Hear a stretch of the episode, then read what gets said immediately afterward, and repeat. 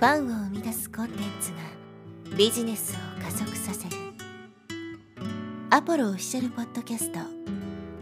超ブログ思考。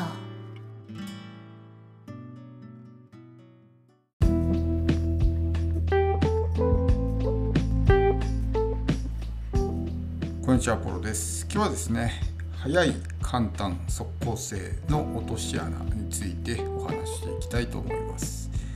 早い簡単速効性というですね言葉。これ何を表しているか、えー、ご存知の方いらっしゃるでしょうか？おそらくですね自分がコンテンツを作る側になった人はですねこの早い簡単速効性というのがですね、えー、何なのかよく分かっていると思うんですけども一般的にですねこの売れる商品を作る時というのはこの早い簡単速効性という要素を商品に盛り込んでいくとすごくですね商品が飛ぶように売れるというふうに言われています。まあ、あのよくあるのがですねたった〇〇日〇〇するだけで、えー、〇〇キロ痩せれるみたいなね、まあ、ダイエットであればそんな感じですし、まあ、お金稼ぎ系であれば、えー、たった〇〇日〇〇するだけで、えー、月収〇〇万円稼げるみたいなものってあると思うんですけど、まあ、いわゆるそういう類のものですね。人間というのはもともと怠け者でできる限り楽して成功したいというふうに、まあ、本能的にですね考えている生き物なので、まあ、できる限りですねその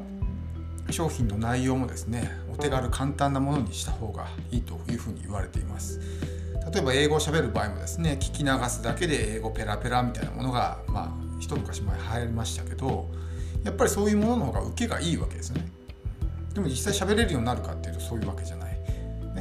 もし本当に英語をですねペラペラになりたいのであれば5年間毎日必死にですね1日2時間ガリガリ勉強して5年間で英語ペラペラになる最強の英語学習法みたいなものがあって果たして売れるかって話ですよね。おそらくその方法を取れば英語ペラペラになるのは間違いないんでしょうけどもまあみんな変えたくないですよね。できれば努力したくないと楽したいというふうに考えているのでまあその効果があるかとかそういうことよりもとにかくやっぱりお手軽簡単にできるものを選ぶと。いう人が大半だと思います。それもまあどんなジャンルにおいても一緒ですよね。ダイエットでもお金稼ぎでも勉強でも。大体まあ同じようなパターンがあるのでいかにですねこのお手軽簡単そして即効性ですねすぐに結果が出るっていうのをまあ強調していくのかっていうのが商品を作っていく上ですごく重要だと言われています。ただこのお手軽簡単即効性というですね要素を入れる時に気をつけないといけないことがあってこの3つにはですねある落とし穴があるんですよね。確かにこれらの要素を商品の中に盛り込んでいくというのは非常にま重要ではあるんですけどそれをどうやって表現するのかっていうところを間違えるとむしろ逆効果になってしまうっていうことがあるんですよ。特に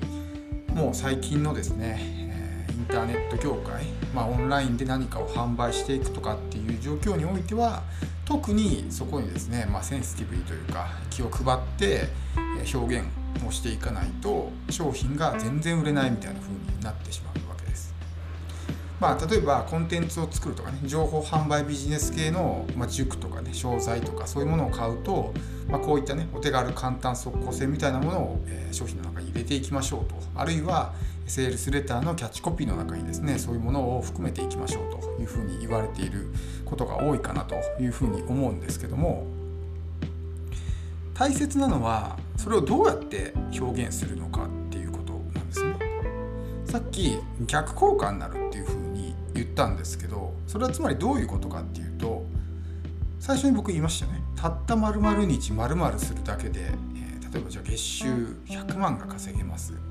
みたいなね。3ヶ月後1ヶ月後に月収100万稼げますみたいな。これって今言った3つの要素全て含んでますよね。お手軽で簡単でかつ効果がすぐに出ると。もう一回言いますね、えー、たったじゃあ、えー、たった10日間1日5分作業するだけで1ヶ月後に月収100万が稼げる、えー、魔法の集客術を教えますみたいな。集客術かちょっとよくわかんないですけどまあそんな感じのキャッチコピーだったとしてくださいよ。ってなった時にこれ聞いたあなたはどういうふうに思いました？おそらくなわけないだろうっていうふうに思ったと思うんですね。つまりそのお手軽簡単速攻性というのこの3つの要素ですねこれをあまりにもダイレクトにですね出しすぎてしまうとすごくですねうさんくさい感じになるわけですよ。まあ、いわゆるさっき言ったみたいなキャッチコピーが付けられている商品ってもうほぼ9割方詐欺である可能性が高いですよね。実際そんなものは存在しないわけです。で一昔前そんなにまだこうねインターネットがそこまで普及していない時代まあ、いわゆるユーザーの人たちのリテラシーが低かった時代というのはそういうものを出していってもですねそこそこ売れたと思います。だからこそ、まあ、そういうね詐欺がすごく横行したわけですけどもやっぱりですねユーザーも年々賢くなってきてるわけですよ。だからまあそんなものはないというふうに気づいてる人が増えてきたんですよね。手軽で簡単でかつすぐに結果が出るもの。そんなねうまくいくものは基本的にはないんだと。それは別にお金稼ぎだけじゃなくてダイエットとかあるいは英語の勉強とかね。そういうものも一緒ですけど、まあ、楽してね何か大きな結果を手に入れるなんて考えが甘いと。そういうふうに出していくとむしろうさんくさいみたいなね怪しいなっていうふうに感じるユーザーが増えてきたってことです。つまりこのお手軽簡単速効性というのは確かにまあ人間の本能的なものだからそれを商品の中に盛り込んでいくっていうのは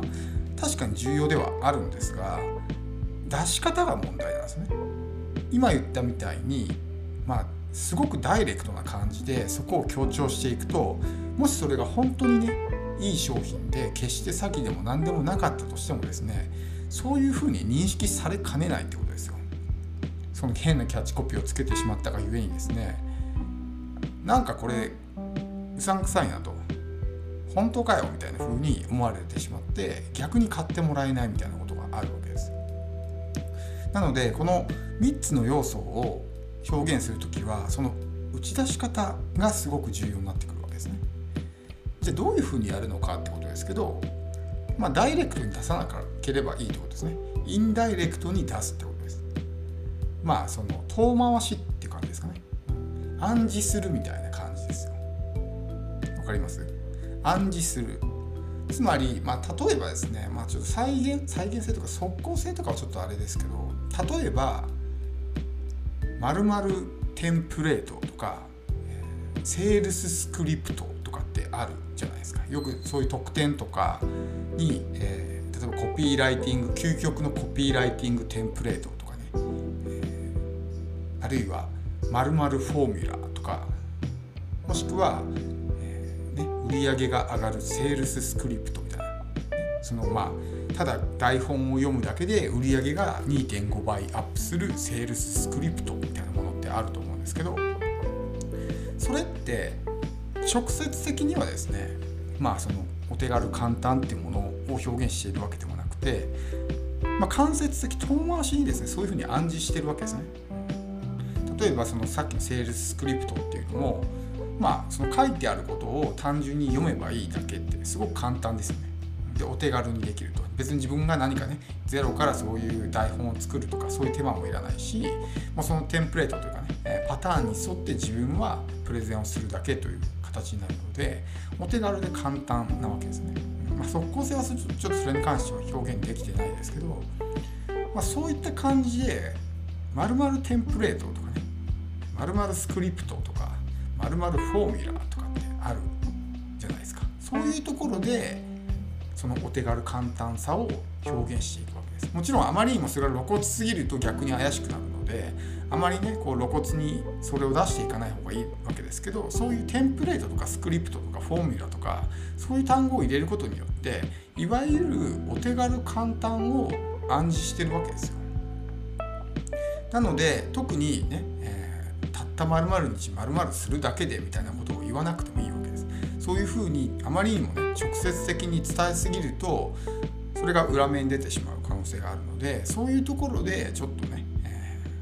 ー、遠回しというかに伝えていくっていうことがすごく大事なわけです。でも今のですねテンプレートとかスクリプトとかそういうものって言わなくても伝わったと思うんですよ。簡単にできるんだなっていうのが伝わったと思う。